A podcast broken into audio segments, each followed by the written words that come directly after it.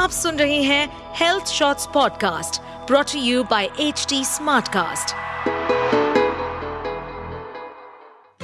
health shorts podcast healthy ज़िंदगी season two के नए एपिसोड में स्वागत है आप सभी का।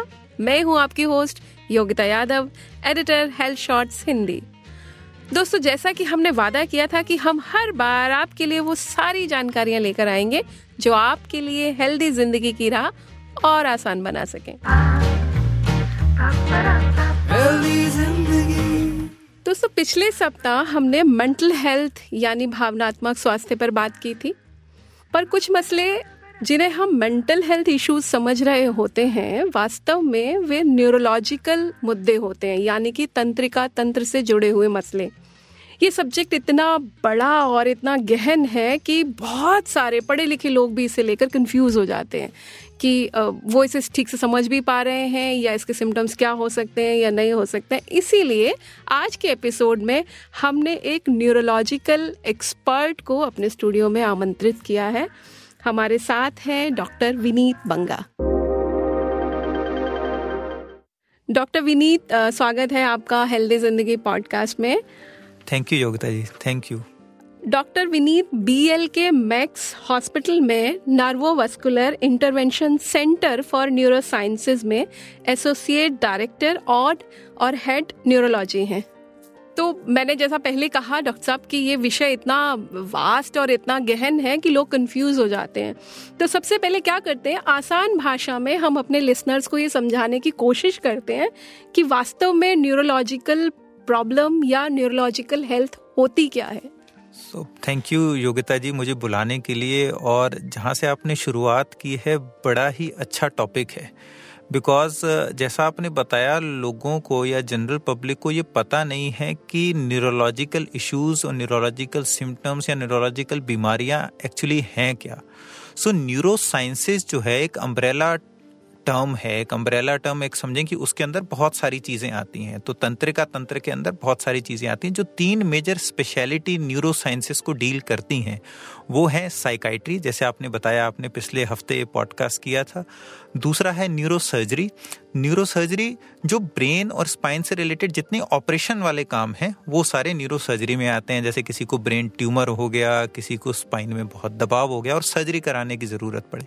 और तीसरी चीज़ होती है neurology neurology means neurology physician तो इसमें न्यूरोलॉजी में ब्रेन स्पाइन नर्व्स और मसल से रिलेटेड बीमारियों का, दवाइयों के रास्ते या कुछ और तरीके से इलाज करने का हम लोग प्रयत्न करते हैं। तो जो ये तीन मोस्टली पब्लिक कंफ्यूज रहती है कि परेशानी साइकाइट्री की है, मानसिक है न्यूरोलॉजी की है या न्यूरोसर्जरी की है। और हमने बहुत बार ऐसा देखा है कि पेशेंट को परेशानी न्यूरोलॉजी की है, वो साइकाइट्रिस्ट के पास पहुँच गया और साइकाइट्री की परेशानी है, वो न्यूरोलॉजिस्ट के पास आ गया। और इन दोनों की और वो न्यूरोसर्जन के पास चला गया। तो ब्रेन स्पाइन नर्व्स और मसल्स इनसे रिलेटेड जितने भी इश्यूज़ या जितने भी बीमारियाँ हैं वो न्यूरोलॉजिकल डिसऑर्डर्स में आते हैं।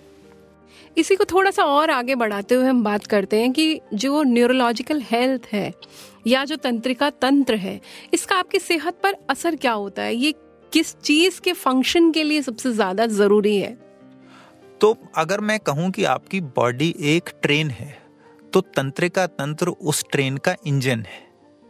इंजन ही ट्रेन चलाता है। तो ब्रेन जो है it's the powerhouse of the body ये पूरी बॉडी का एक पावर हाउस है। सारे सिग्नल सारे फ़ंक्शंस जो हैं, वो इवेंचुअली ब्रेन से ही जनरेट होते हैं।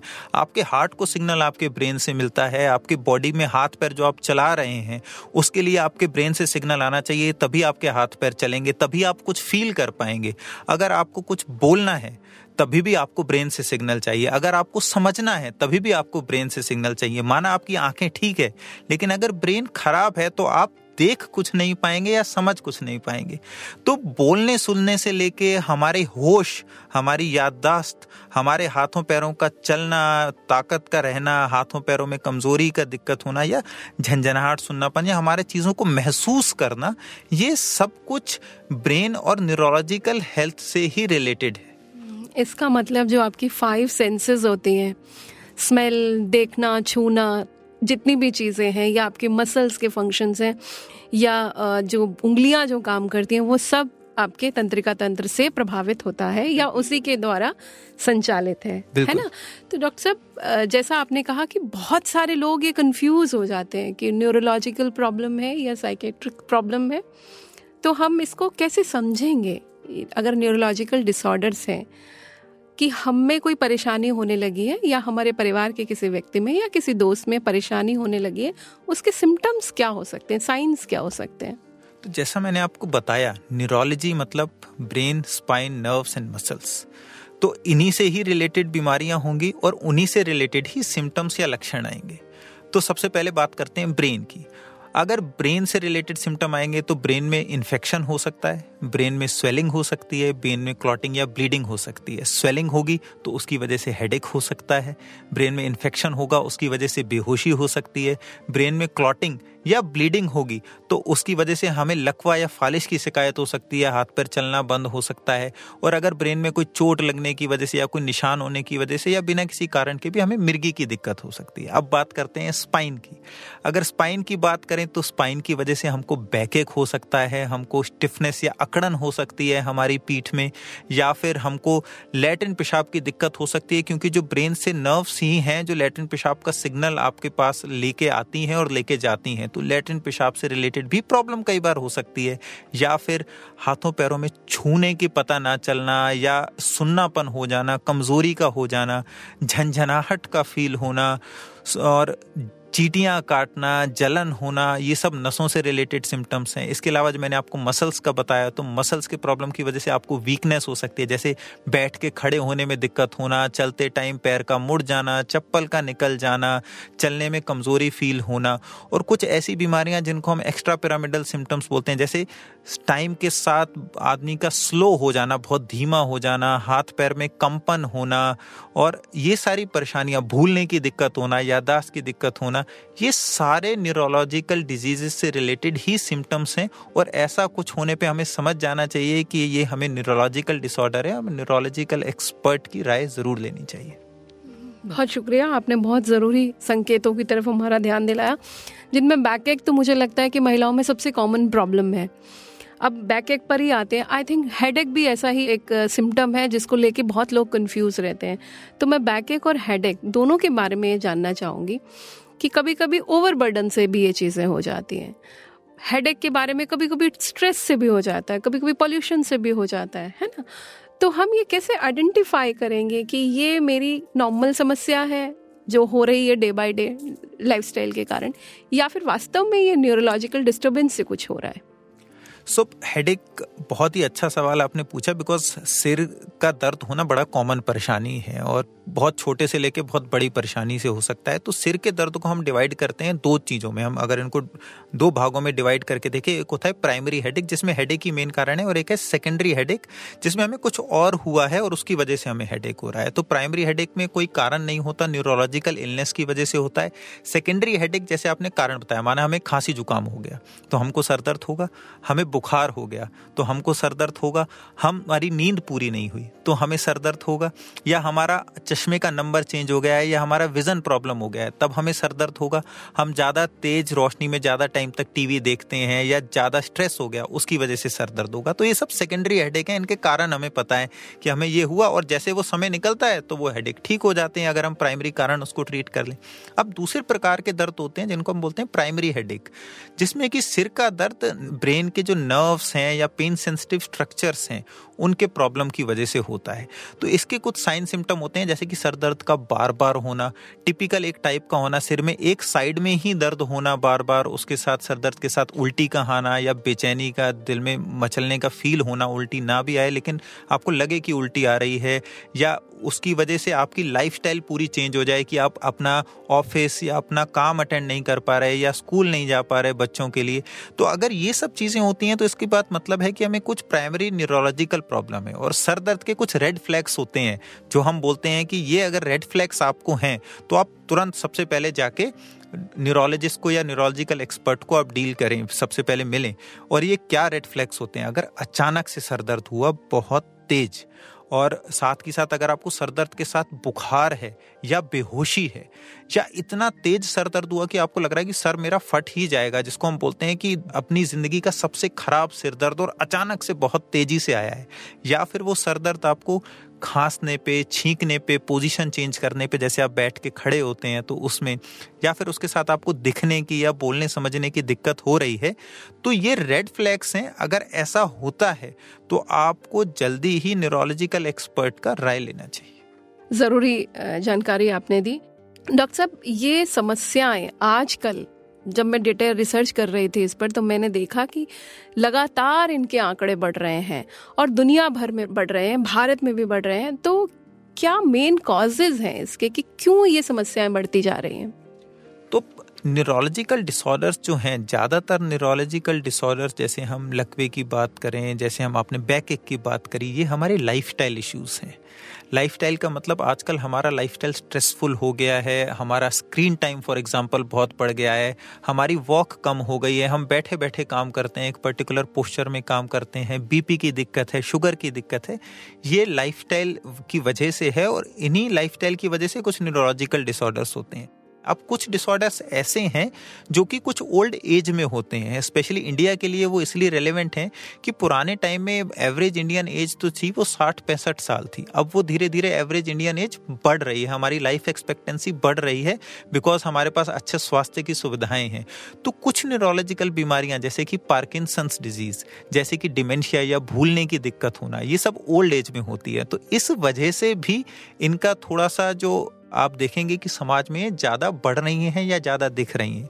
और तीसरी चीज़ बहुत सारी चीज़ें इसमें स्ट्रेस से रिलेटेड हैं। जैसे हेड का एक कॉमन कारण है माइग्रेन अब माइग्रेन का एक बहुत कॉमन प्रेसिपिटेटिंग फैक्टर जो है, जिसकी वजह से हेड या माइग्रेन प्रेसिपिटेट हो जाता है, वो है स्ट्रेस तो वो अगेन हमारे लाइफस्टाइल रिलेटेड है। साथ के साथ आप देख रहे हैं पॉल्यूशन है और बाकी इतना कुछ हमारी लाइफ में चल रहा है।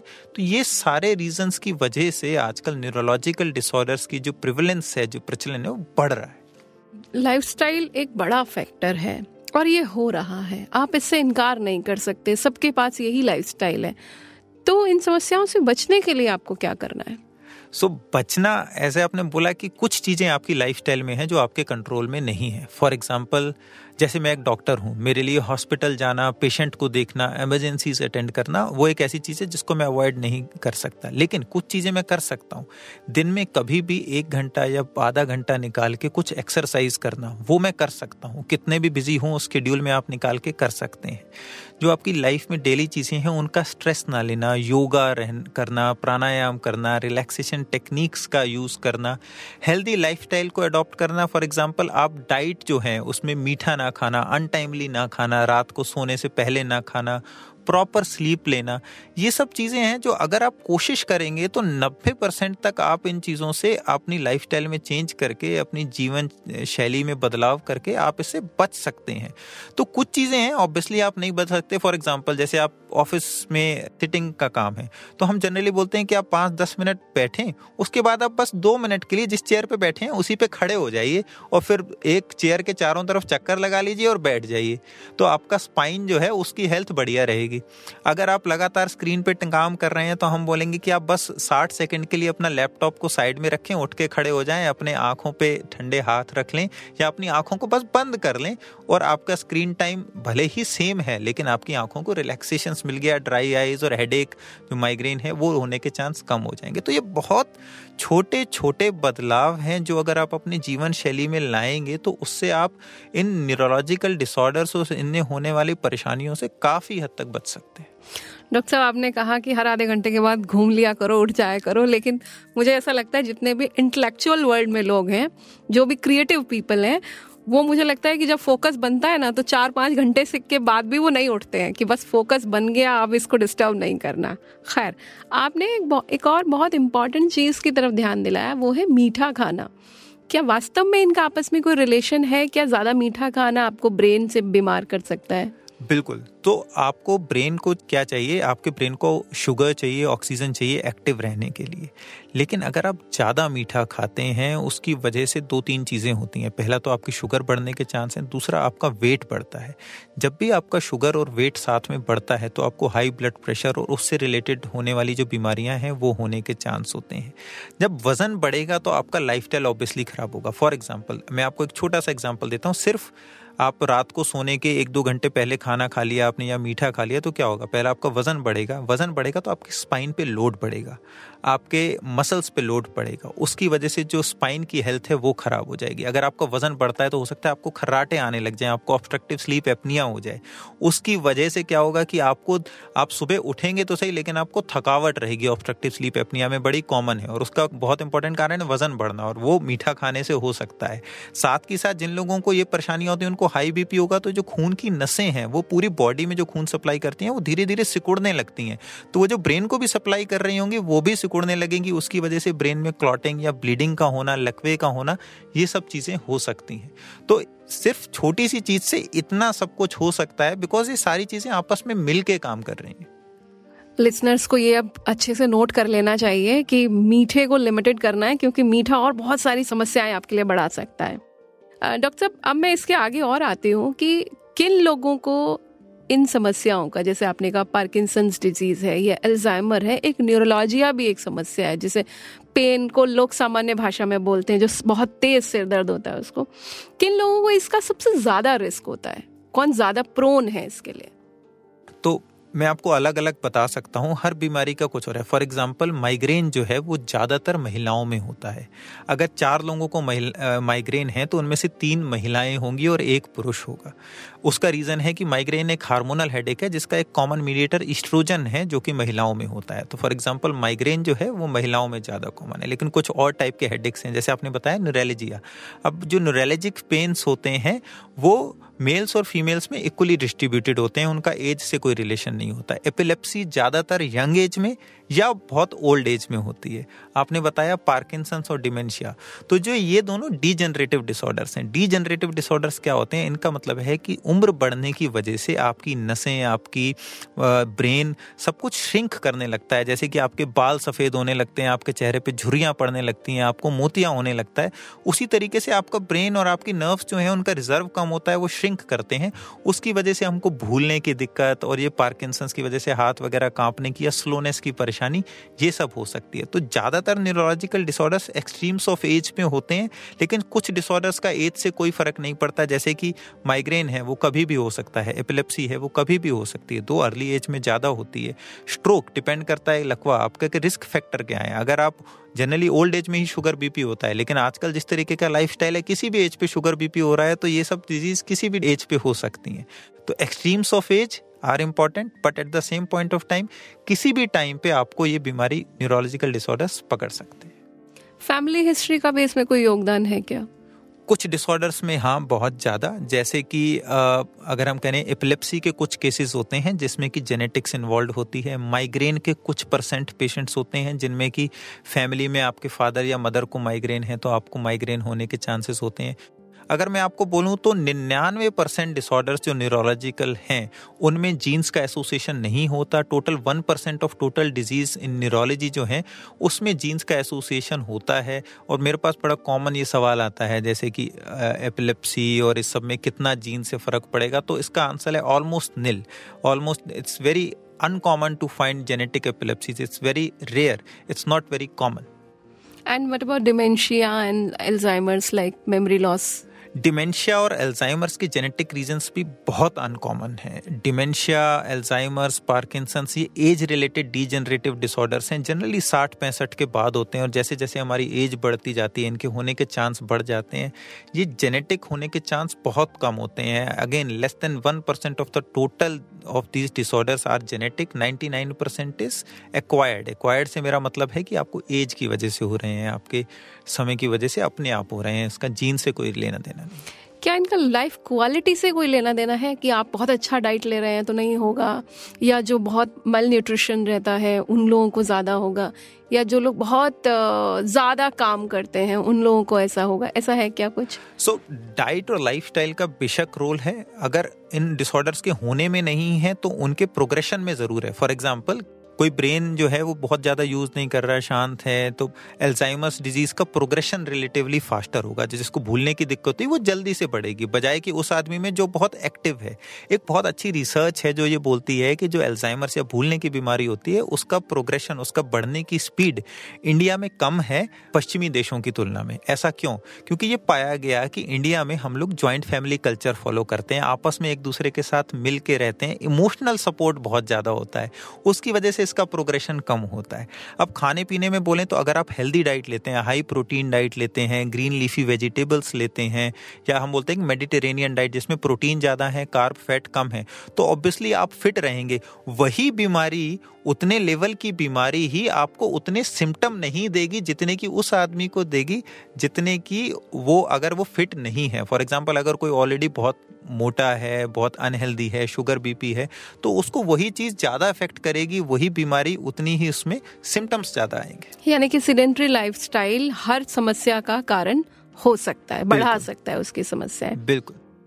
हालाँकि आपने कहा कि फैमिली हिस्ट्री बहुत ज़्यादा कंट्रीब्यूट नहीं करती है इसके रिस्क में लेकिन आ, क्या प्रीमेच्योर बेबीज में इस तरह का जोखिम रहता है क्या? जी तो प्री मेच्योर बेबीज़ में स्पेशली अगर बर्थ के टाइम पर उनका रोना डिले हो जाए, जिसकी वजह से वो नीले पड़ जाएँ तो उस टाइम पे पैदा होते टाइम अगर ब्रेन में ऑक्सीजन की कमी हो जाए या कुछ इन्फेक्शंस वगैरह हो जाए तो उस टाइम पे बेशक इन बच्चों को रिस्क रहता है आगे आने वाले टाइम में मेंटली रिटार्डेड होने का एपिलेप्सी होने का, चलने फिरने की दिक्कत होने का, देखने सुनने की दिक्कत होने का ऑटिज्म के होने का लर्निंग प्रॉब्लम्स होने का स्कूल वगैरह की चीज़ें या दैनिक दिनचर्या की चीज़ों में देरी होने का जो है, ये सब परेशानी इन बच्चों को रह सकती है, क्योंकि इनका ब्रेन जो है, ये उतना डेवलप नहीं हो पाता जितना कि एक नॉर्मल बच्चे का होता है और उसका कारण ये है कि जब पैदा हो रहे थे तो उस टाइम पे ऑक्सीजन नहीं मिली और हमारा ब्रेन ऑक्सीजन के लिए बहुत सेंसिटिव है। अगर उसको पाँच दस मिनट के लिए भी ऑक्सीजन नहीं मिलती तो ब्रेन की जो सेल्स हैं जो न्यूरॉन्स हैं वो धीरे धीरे डेड होने लग जाती हैं और जितने ज़्यादा टाइम तक ये रहेगा उतना ही ज़्यादा हमको सिम्टम्स मिलेंगे उतनी ही ज़्यादा परेशानी होगी। तो क्या ऑक्सीजन कंजम्पशन बढ़ा के हम अपनी न्यूरोलॉजिकल हेल्थ को बढ़ा सकते हैं बेहतर कर सकते हैं? जी नहीं। क्योंकि हमें एक नॉर्मल ऑक्सीजन जो हमको सबको मिल रही है, वो है। लेकिन अगर डेफिशिएंसी होगी, तब ज़रूर प्रॉब्लम होगी, लेकिन हम ज़्यादा ले लेंगे तो ऐसा नहीं होगा कि हम बच जाएँगे। सो हमें एक नॉर्मल ऑक्सीजन रिक्वायरमेंट्स चाहिए, जो ऑब्वियसली सबके होते हैं, लेकिन अगर हमें कमी हो जाए ऑक्सीजन की, जैसे आपने बोला कि प्री मेच्योर बेबीज में उस टाइम बच्चा देर से रोया और ब्रेन को ऑक्सीजन नहीं मिली तो वो ब्रेन उसी समय डैमेज हो जाता है। बट ज़्यादा ऑक्सीजन लेने से कुछ फ़ायदा नहीं होता। मेरा ये सवाल पूछने का आशय ये था कि क्या जो मेडिटेशन करते हैं या योगाभ्यास करते हैं या ब्रीदिंग एक्सरसाइज करते हैं, कि क्या ये ब्रेन हेल्थ में कुछ कंट्रीब्यूशन करते हैं? बिल्कुल तो दो तरीके से करते हैं, एक डायरेक्टली और एक इनडायरेक्टली डायरेक्टली का मेरा मतलब है कि जब भी आप ये ब्रीदिंग एक्सरसाइजेज योगा प्राणायाम करते हैं तो आप अपनी जनरल हेल्थ को इम्प्रूव करते हैं। जनरल हेल्थ में आपकी स्पाइन की हेल्थ आपकी नर्व की हेल्थ आपकी मसल आपके लंग्स आपका हार्ट सब कुछ इन्वॉल्व होता है। अगर आपका हार्ट अच्छा है तो आपका बीपी कंट्रोल होने के चांसेस अच्छे हैं। ये तो हो गया इनडायरेक्टली कि आपके पूरे बॉडी ऑर्गन जो हैं, उनको सबको ये एक ऐसे कंडीशनिंग हो गई है कि वो स्ट्रेस को ज़्यादा झेल सकता है। अब दूसरी चीज़ क्या होती है कि आप डायरेक्टली क्या कर सकते हैं? तो जिन लोगों को स्पेशली माइग्रेन है, उसमें जब आप योगा प्राणायाम करते हैं तो आप रिलैक्स करते हैं। जब आप रिलैक्सड होते हैं तो माइग्रेन के अटैक्स होने के चांसेस कम हो जाते हैं। और ऐसे ही बहुत सारे और डिसऑर्डर्स हैं, जिसमें कि हम लोगों को योगा प्राणायाम एक्सरसाइज ये हमारी ओवरऑल लाइफ को बहुत इफ़ेक्ट करते हैं। हमारे ब्रेन में कुछ ऐसे प्रोटीन होते हैं, जो कि हमारे रिलैक्स होने से, हमारे प्रॉपर स्लीप लेने से, हमारे योगा प्राणायाम करने से पॉजिटिव प्रोटीन सिंथेसाइज होते हैं एक आपने सुना होगा एंडोरफिन सिक्रीट होता है एक्सरसाइज करने से। तो वो ब्रेन के लिए भी बहुत अच्छा है। It's a positive hormone positive it sense positive signals हमारे ब्रेन को तो उसकी वजह से हमको काफ़ी फ़ायदा होता है। डॉक्टर साहब क्या अकेलापन या लोनलीनेस जो मेट्रोज में आजकल एक बहुत बड़ी समस्या बन गई है ये इन सबसे एसोसिएटेड है क्या? बढ़ा सकता है ऐसा रिस्क बिल्कुल क्योंकि अकेलापन अपने साथ लेके आता है स्ट्रेस ओवर थिंकिंग जब आप अकेले होते हैं तो आप बहुत ज़्यादा स्ट्रेस ले जाते हैं, कई बार या ओवर थिंकिंग कर लेते हैं ग्राई का पहाड़ बना लेते हैं छोटी चीज़ों को, और वो चीज़ आपको परेशान कर सकती है हर तरीके से। अगेन उसकी वजह से आपको स्ट्रेस होने की वजह से हाई बीपी शुगर ये सब परेशानियाँ हो सकती हैं। स्ट्रेस लेने की वजह से आपको माइग्रेन हो सकता है। स्ट्रेस लेने की वजह से आपकी नींद कम होती है, और नींद कम होने से अगर किसी को मिर्गी है तो उसको मिर्गी के दौरे होने का चांसेस बढ़ जाते हैं। अगर किसी को नींद नहीं आ रही तो उसको जो छोटे मोटे सिम्टम्स हैं वो भी थोड़े से एक्सरबेट हो जाते हैं या हमें ज़्यादा दिखते हैं। तो ये सब चीज़ें जो हैं अकेलेपन से होने वाली जो ये परेशानियाँ हैं ये सारे न्यूरोलॉजिकल सिम्टम्स जो हैं उनको बढ़ा देती हैं। तो अगर किसी को वही सिम्टम 50 परसेंट है तो वो उसको 70 अस्सी या 90 परसेंट तक इंक्रीज कर देगी। यानी मिलते जुलते रहना चाहिए बातचीत करते रहनी चाहिए। आ, सर अगर समस्या हो रही है तो उसको डील कैसे करना है या उसका ट्रीटमेंट क्या हो सकता है? तो सबसे पहला तो जो हमने वो किया कि हमें समस्या का पता होना चाहिए कि ये परेशानी है और ये न्यूरोलॉजिकल डिसऑर्डर्स है। तो the first thing is awareness about your symptom आपके जो लक्षण हैं, उनके बारे में आपको पता होना चाहिए, तभी आप उसका इलाज कराएँगे। तो ज़्यादातर केसेस में हमें पता नहीं होता। तो अगर आपको जैसा मैंने पहले प्रोग्राम के शुरू में पॉडकास्ट के शुरू में बताया कि ये सब लक्षण है तो ये न्यूरोलॉजिकल डिसऑर्डर्स है, आपको सबसे पहले डॉक्टर के पास जाना चाहिए। अब इसमें से कुछ चीज़ें जिनको आप प्रिवेंट कर सकते हैं लाइफ से, जो हमने डिस्कस किया। और बाकी चीज़ों का हम इलाज कर सकते हैं। फॉर एग्ज़ाम्पल अगर किसी को सिर दर्द माइग्रेन की वजह से है तो उसकी बहुत अच्छी मेडिसिन है, जिसको आप एक प्रॉपर कोर्स करके तीन से छः महीने का और आप पूरी तरह से ठीक हो सकते हैं। किसी को एपिलेप्सी है तो दो से तीन साल का कोर्स होता है और उसके बाद fifty to seventy percent cases में आप दवाई लेके उसके आप बंद कर सकते हैं बाद में और पेशेंट बिल्कुल बैक टू नॉर्मल हो सकता है। अगर आपको फॉर एग्ज़ाम्पल पार्किंसंस डिज़ीज़ है तो उसके लिए बहुत अच्छी दवाइयाँ, बहुत अच्छी सर्जरी है। लकवे की बात करें तो अगर आपको लकवा के लक्षण आ रहे हैं, जिसमें शरीर के एक हाथ पैर का चलना, रुक जाना या बोलने समझने में दिक्कत होना, चेहरे का टेढ़ापन हो जाना, ऐसा कोई सिम्टम है? तो अगर आप टाइमली हॉस्पिटल पहुँचते हैं तो हम खून पतले का करने का इंजेक्शन देते हैं या क्लॉट को खींच के निकालने की आजकल एक लेटेस्ट थेरेपी आई है, जिसको मैकेनिकल थ्रम्बेक्टमी बोलते हैं, जो कि 2018 2015 के पहले अवेलेबल ही नहीं थी। तो अगर आपको अवेयरनेस है, आप टाइमली हॉस्पिटल पहुँचते हैं तो इन सब चीज़ों का इलाज कर सकते हैं from migraine epilepsy to stroke to Parkinson's disease and even spine आपके स्पाइन में अगर पेन हो रहा है, आप टाइमली हॉस्पिटल पहुँचेंगे तो डॉक्टर आपको बताएगा कि आपको लाइफ चेंज करने हैं। देन कभी कभी हमारे स्पाइन में छोटी सी परेशानी होती है, हमारा एक छोटा सा सिटिंग हैबिट होती है, जो हमारे लिए प्रॉब्लम का कारण है। एंड बस बिना किसी दवाई के उस हैबिट को चेंज करके आप बिल्कुल ठीक हो सकते हैं। वेरी गुड डॉक्टर साहब, एक चीज़ मुझे याद आई कि पहले दिमागी बुखार करके एक बड़ी समस्या चलती थी। ये क्या समस्या थी? क्या ये भी ब्रेन से रिलेटेड कोई समस्या है? बिल्कुल। जैसा मैंने आपको बताया, ब्रेन ही हमारे होश का जो कारण है, वो ब्रेन है। ब्रेन से ही कनेक्ट होता है। तो जब भी आपके ब्रेन में कोई इन्फेक्शन होगा तो उससे ब्रेन में सूजन होगी। आप समझ सकते हैं, आपके शरीर में, माना आपके लंग में इन्फेक्शन हुआ तो आपको सांस लेने में दिक्कत हो रही है, आपको कहीं और इन्फेक्शन तो ऐसे ही अगर ब्रेन में इन्फेक्शन होता है तो ब्रेन में सूजन आती है, जिसकी वजह से हमको बेहोशी और दौरे के आने की दिक्कत हो सकती है। अब ज़्यादातर इन केसेस में ब्रेन में जो इन्फेक्शन होता है, वो मोस्टली वायरल इन्फेक्शन की वजह से होता है। कई बार कुछ बैक्टीरियाज भी इन्फेक्शन करते हैं और इन्हीं को हम एक अम्ब्रेला टर्म एक कॉमन टर्म दे देते हैं, दिमागी बुखार। अगर आपको जो इन्फेक्शन है, वो ब्रेन में है और उसकी वजह से आपको बुखार आ रहा है, साथ के साथ दिमागी सूजन भी है तो इसको दिमागी बुखार कहते हैं और ये अभी भी कॉमन है। कुछ ऐसी वैक्सीन्स हैं जो आजकल लगने लग गई हैं, जिसकी वजह से इसका इंसिडेंस कम हो गया है, लेकिन अभी भी दिमागी बुखार कॉमन है, इतना अनकॉमन नहीं है जितना हमें लगता है, लेकिन ज़्यादातर केसेस में जो ये दिमागी बुखार है, अगर आप टाइमली हॉस्पिटल जाके इसका ट्रीटमेंट ले लें तो ऑलमोस्ट 90 टू 95 परसेंट केस में आप बैक टू नॉर्मल आ जाते हैं। इसका बहुत अच्छा ट्रीटमेंट अवेलेबल है। प्रॉब्लम ये होता है कि हमको हल्का फुल्का सर दर्द हो रहा है, हमें उल्टियाँ आ रही हैं, हमें थोड़ा होश कम हो रहा है, हम खाना पीना कम कर रहे हैं, लोग इसको डिले करते रहते हैं और जब तक ब्रेन में इतनी सूजन होकर इतना डैमेज हो जाता है, जब वो लेट पहुँचते हैं तब फिर उसके आउटकम्स बहुत अच्छे नहीं होते। बहुत शुक्रिया, आपने बहुत सारी महत्वपूर्ण जानकारियाँ हमें दी।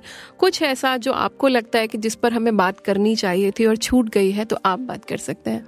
नहीं, हमने मोस्टली कवर कर लिया है जो एक मेरा फेवरेट टॉपिक कहेंगे न्यूरोलॉजी में, वो है लकवा।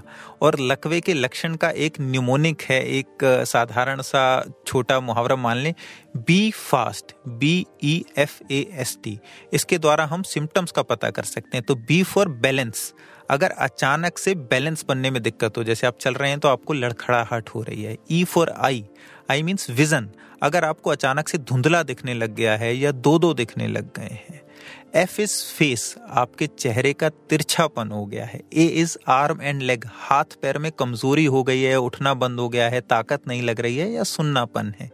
एस इज़ स्पीच स्पीच का मतलब बोलने में। या समझने में दोनों में आपको कोई दिक्कत है and last T is time तो अगर आपको इनमें से कोई सिम्टम है B for balance E for eye vision F for face A for arm and leg S for speech तो ये इनमें से अगर आपको कोई भी सिम्टम है, और वो अगर अचानक से हुआ है तो ये बताता है कि हमारे ब्रेन को ऑक्सीजन सप्लाई ब्लॉकेज हो गई है। ये ब्रेन के लकवे का संकेत है, और लास्ट इज़ टाइम अगर आप टाइमली हॉस्पिटल पहुँचते हैं तो आजकल बहुत अच्छे ट्रीटमेंट हैं। साढ़े चार घंटे के अंदर पहुँचते हैं तो हम खून पतला करने का इंजेक्शन लगाते हैं, जो उस क्लॉट को घोल के आपको परमानेंट डैमेज से बता सकता है। और अगर बड़ी नस बंद है तो आजकल हम टांग के रास्ते से जिस तरीके से हार्ट में स्टेंट डालते हैं, उसी तरीके से ब्रेन में जाके उन नसों को खोल सकते हैं। हम क्लॉट को खींच के बाहर निकाल सकते हैं।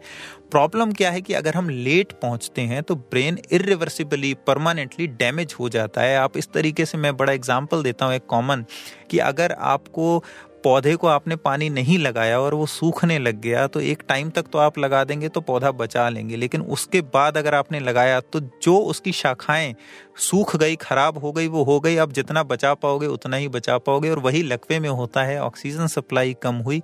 जितना जल्दी आप हॉस्पिटल पहुँचेंगे, जितनी जल्दी वो ऑक्सीजन सप्लाई चालू होगी, उतना ही कम डैमेज होगा। तो बी फास्ट एक ऐसा निमोनिक है जिसको आप याद रखें और अगर ऐसा कुछ भी आपको भगवान ना करे और या किसी जानने वाले को आसपास में किसी को होता है तो इसको इग्नोर ना करके जल्दी से जल्दी डॉक्टर से न्यूरोलॉजिस्ट से कंसल्ट करें। डॉक्टर साहब क्या कोई फ़र्स्ट एड भी हो सकता है क्या? कि जब तक हम हॉस्पिटल लेकर जा रहे हैं अपने किसी प्रियजन को तब तक हम क्या कर सकते हैं? तो ज़्यादातर न्यूरोलॉजिकल डिसऑर्डर्स में जब इमरजेंसी में ये आते हैं तो एक बहुत कॉमन सिम्टम होता है बेहोशी का होना। आपको ये समझ में आना चाहिए कि बेहोश मरीज़ के साथ क्या करना है और क्या नहीं करना। एक जो बहुत कॉमन चीज़ लोग करते हैं और जो नहीं करनी चाहिए वो है, जब आदमी बेहोश होता है तो सबसे पहले उसके मुँह में चम्मच से पानी डालने लग जाएँगे। वो नहीं करना चाहिए, क्योंकि जब मरीज़ बेहोश होता है तो उसमें जो भी आप पानी डालेंगे, वो फ़ूड पाइप के साथ साथ आपके एयर पाइप या आपके लंग्स में भी चला जाएगा और वो निमोनिया कर सकता है चोक कर सकता है आपको। तो अगर कभी भी बेहोशी होती है तो मरीज़ को या रिश्तेदार को कुछ खिलाएँ पिलाएँ ना, एक करवट लिटा दें, उस समय उसके आसपास भीड़ भाड़ बहुत ज़्यादा ना करें, नाक दबाना, जैसे एपिलिप्सी आती है, जूता सुंघाना, ये सब काम ना करें। तो उतने टाइम तक पेशेंट को स्टेबल रखें और ख़राब ना होने दें और जितना हो सके जल्दी वहाँ पहुँचें। यही फ़र्स्ट एड है। अनफॉर्चुनेटली न्यूरोलॉजिकल डिसऑर्डर्स में कुछ डिसऑर्डर्स हैं जिनको आप घर पर ट्रीट कर सकते हो। जैसे एपिलिप्सी के मरीजों में हम एक स्प्रे देते हैं, जो आप घर पर डाल दोगे दौरा आना रुक जाएगा। लेकिन बहुत सारे डिसऑर्डर्स जैसे मैंने आपको बताया, लकवे का होना, उसमें हम बहुत ज़्यादा फ़र्स्ट एड घर में नहीं कर सकते। हमको एक्सपर्ट्स की ज़रूरत पड़ती है। हम्म। तक सब कीटो डाइट को लेके बहुत ये प्रचारित किया जाता है कि ये ब्रेन के लिए बहुत अच्छी है ब्रेन बूस्ट कर सकती है। क्या वास्तव में ऐसा है? तो कीटो डाइट कुछ हद तक इफ़ेक्ट करती है पर जितना ज़्यादा बोला जाता है कीटो डाइट के बारे में उतना नहीं। कुछ स्पेशल टाइप की ब्रेन की बीमारियाँ हैं, जिसमें कीटो टाइप का ही कुछ मॉडिफिकेशन होता है जो हम देते हैं, जो हेल्प करती है, जैसे एपिलेप्सी के पेशेंट्स में स्पेशली बच्चों में। हम कुछ स्पेशल टाइप का कीटो डाइट देते हैं, जो इफ़ेक्ट करता है। बट इन जनरल आपकी डाइट में ज़्यादा कार्बोहाइड्रेट्स और फैट्स नहीं होने चाहिए ज़्यादा प्रोटीन होना चाहिए ग्रीन लीफी वेजिटेबल्स होना चाहिए फ्रीक्वेंट स्मॉल मील्स होने चाहिए और स्पेशली डाइट का टाइमिंग ऐसा होना चाहिए कि आप सोने के दो तीन घंटे पहले नहीं खा रहे। तो कीटो डाइट का कोई ऐसा एडिशनल बेनिफिट ब्रेन हेल्थ के लिए नहीं। डाइट के साथ आजकल सप्लीमेंट्स बहुत ट्रेंड में है कि ये ब्रेन बूस्टिंग सप्लीमेंट्स हैं। क्या वे काम करते हैं? नहीं बिल्कुल नहीं।